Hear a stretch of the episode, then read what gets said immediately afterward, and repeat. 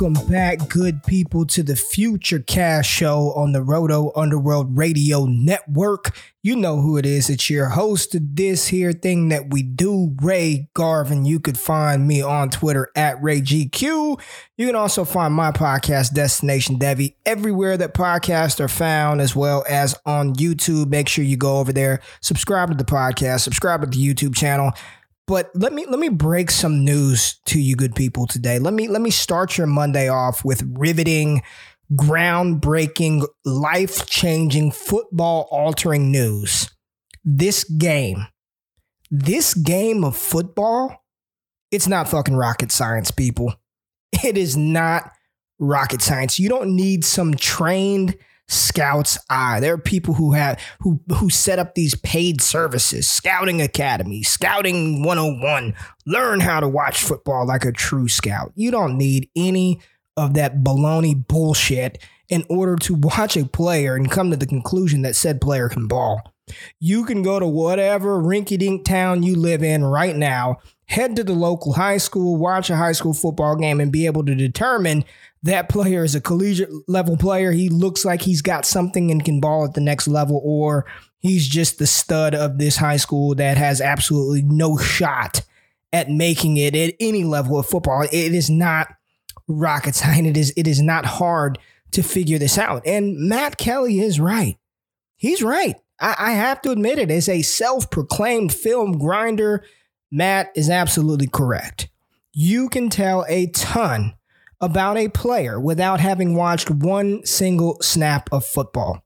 You can tell if that player is a crucial and integral part of that offense or defense by the numbers. Target share, juke rate, efficiency metrics, completion percentage, what DB is covering what wide receiver, and where they're doing it at. Yards after the catch, yards per route run, and the list goes on and on and on. Yes, this is factual. This is true. But at these early stages of our dynasty building process, that's why you're listening to the show. You're listening because you're you're trying to figure out the best way to build your dynasty team. And at this point in this dynasty building process, we don't have all of that information for some of these collegiate prospects. We don't. The profile right now, as it stands today on November the 10th, is incomplete or the 11th or whatever the hell date it is that you're listening to the show. It's incomplete. And I get it. You'd rather spend your Saturday, probably a lot better than me, right? At a bar, on, the grill in the backyard with some friends, at the movies, having a drink. You'd rather be doing that instead of watching Stanford versus Oregon or Coastal Carolina play Georgia State. I understand. I get it. You're, you're just like the hell with it. Just tell me who to draft. Tell me who's good, what these classes look like, and I can go from there. I can take it from there. I understand. And luckily for you, you don't have to do that. you you've tuned in to the right place. You're listening to the show because you know the value and the information that you receive from every damn show that drops on this network is critical, is actionable, and goddamn it, it's entertaining.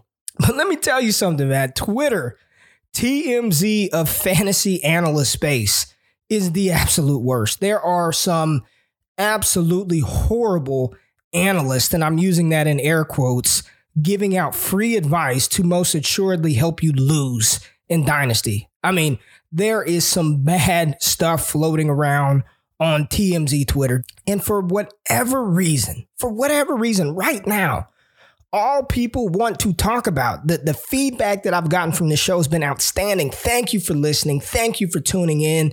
Much appreciated. But every single week, I get inundated with Ray G, can you please, please talk about Zach Wilson? Can we talk about Zach Wilson? Can you? I, I, really hope the next Future Cast show you you talk more in depth about Zach Wilson. And for those of you who are like, who the hell is Zach Wilson? He's the the hot wave quarterback from Brigham Young University. He's a junior, six foot three, 200 pound quarterback from Brigham Young University. And you know what? The, the quarterback position is the single hardest position, probably outside of damn tight end, to hit on not just in fantasy football, but in, in, in the NFL, in real football, the quarterback position is is so difficult to project. It's so difficult to hit on. It's so difficult to find the guy that I, am no longer going to talk about. Uh, this is my commitment to you. I will not be talking about Trevor Lawrence and Justin Fields on this show ever again. I, I'm not doing it until they get drafted. I will not bring them up because those and this is not to diminish how they're they they are elite prospects. Period. Elite dynasty assets right now. They're elite college prospects. There's nothing more that I can bring to the table to actually help build upon the information that I give you. Trevor Lawrence, stud. Justin Fields, stud. Neither of them are quarterback two. They're both QB one. Put them in alphabetical order. Which one do you like? Because one is taller. Do you like one that has thicker legs than than the other? I, I don't give a shit. But we're not going to waste time talking about those two elite prospects. We have not seen quarterback prospects like them in the 2020 class, in the 2019, 2018, 2017, 2016. The list goes on and on. They're ridiculous. But you know what? You want it. You want it. You're begging me for it. You want it. You want GQ to give it to you. So damn it. Fine. Let's talk about Zach Wilson. Let's talk about the most difficult position in fantasy football to predict. And Zach Wilson is what you want. So when you're looking at the NFL right now, there will be spots open next year. There 100% will be teams looking to upgrade the quarterback position. We know the Jets and Sam Darnold, Jacksonville with the Minshew, Luton, Lawton, whatever his name is combination, the football team. They just lost Kyle Allen today with looked like a gruesome leg injury. So insert Haskins, insert Alex Smith. They will be looking to upgrade the quarterback position. Do the New York football giants move on from Daniel Jones? What about the Vikings with Kirk Cousins? Do they look for an heir apparent to him pretty soon? The Patriots, Cam Newton, is he going to be the long term answer? Probably not. In the San Francisco 49ers with Jimmy Garoppolo, I know they paid him a lot of money, but do they look for a replacement in this upcoming draft amongst other teams with aging veterans, the New Orleans Saints, the Indianapolis Colts? All of those teams could be in a market for a quarterback. But Zach Wilson is is the new hotness. I'm hearing ridiculous stuff like Zach Wilson is the the second rated quarterback in this 2021 class. No, that is incorrect. That is wrong. And please do not listen to some advice like that. Now, I don't want to diminish what Zach Wilson is doing because he is balling out of his mind right now. In 2018 at Brigham Young University, he was he just looked like a regular freshman, right? Played nine games, 1,500 yards, 12 TDs, three interceptions. And then he started to break out a little bit as a sophomore before breaking his thumb, or he did something with his thumb and caused him to miss, you know, about a quarter of the games that year. Only played nine games his sophomore season. Completion percentage at 62%, 2,300 passing yards, 11 touchdowns to nine interceptions. But this 2020 season, Zach Wilson has elevated his game to a whole new level whole new level. He's completing 75%. 75% of his passes. And I'm just going to say, I don't give a shit what conference you're in. He's in an independent conference. He's playing against teams like Western Kentucky and Kentucky and Texas State and Texas San Antonio and La Tech, every damn tech in Texas there is outside of the big names. Navy, Troy, and he's completing 75% of his passes, which is insane. 21 touchdowns to two interceptions, averaging 11.4 yards per pass attempt, 2,500 passing yards in eight games. So he is on a tear. And it's not just that. When you dive deeper into his analytical numbers from the quarterback position, he's second in the NCAA, second in the country in deep pass attempt completed yards with 972. He's fourth in deep pass attempts. These are passes that go beyond 20 yards with eight touchdowns to one interception and 16.8% of his pass attempts go 20 yards or more downfield. So he's not just doing it in the intermediate game, he's one of the top deep passing quarterbacks in college football. Now, the level of competition, yes. Brigham Young is not playing in a powerhouse conference. They're not going out there uh, competing against elite level prospects, elite level teams week in and week out. But the same argument could have been made for Trey Lance, and a lot of people had Trey Lance sitting at quarterback three in the 2021 class, and he played at damn NDSU. So, you know, William and Mary versus Central Arkansas, or Brigham Young and, and Zach Wilson versus Troy and Houston and Boise State. Neither of these teams are playing against elite competition. But what he's doing, his efficiency metrics are off the charts. When you watch Zach Wilson play, you can tell he has enough arm strength to make elite level NFL throws. He's got mobility. I wouldn't call him a dual threat quarterback, but he definitely has enough pocket mobility to extend plays. But here's the thing none of these guys, Zach Wilson, Trey Lance, Kyle Trask, none of these guys are walking onto an NFL franchise and starting from day one. None of them. The only two that that I believe have that that possibility going into the season are the aforementioned Trevor Lawrence and Justin Fields. Those are the only two guys who I believe can really come in from day one and start right away. We will have an opportunity, to, I believe, to see five or six quarterbacks taken in round one. And if that happens, then we adjust for our rookie drafts. But damn it, we ain't got to talk about them right now. When we're talking about dynasty building, I get it. We're all looking for this next Patrick Mahomes, Deshaun Watson. And I'm just going to tell you, they don't come around often. They don't come around often. And instead of talking about these quarterbacks so much, instead of talking about these guys consistently all the goddamn time, we should be talking about who's the next James Robinson, who's the next Clyde Edwards-Helaire. Where's that? Where are those next level running backs coming from, GQ? Where are they coming from? Where where should I be looking?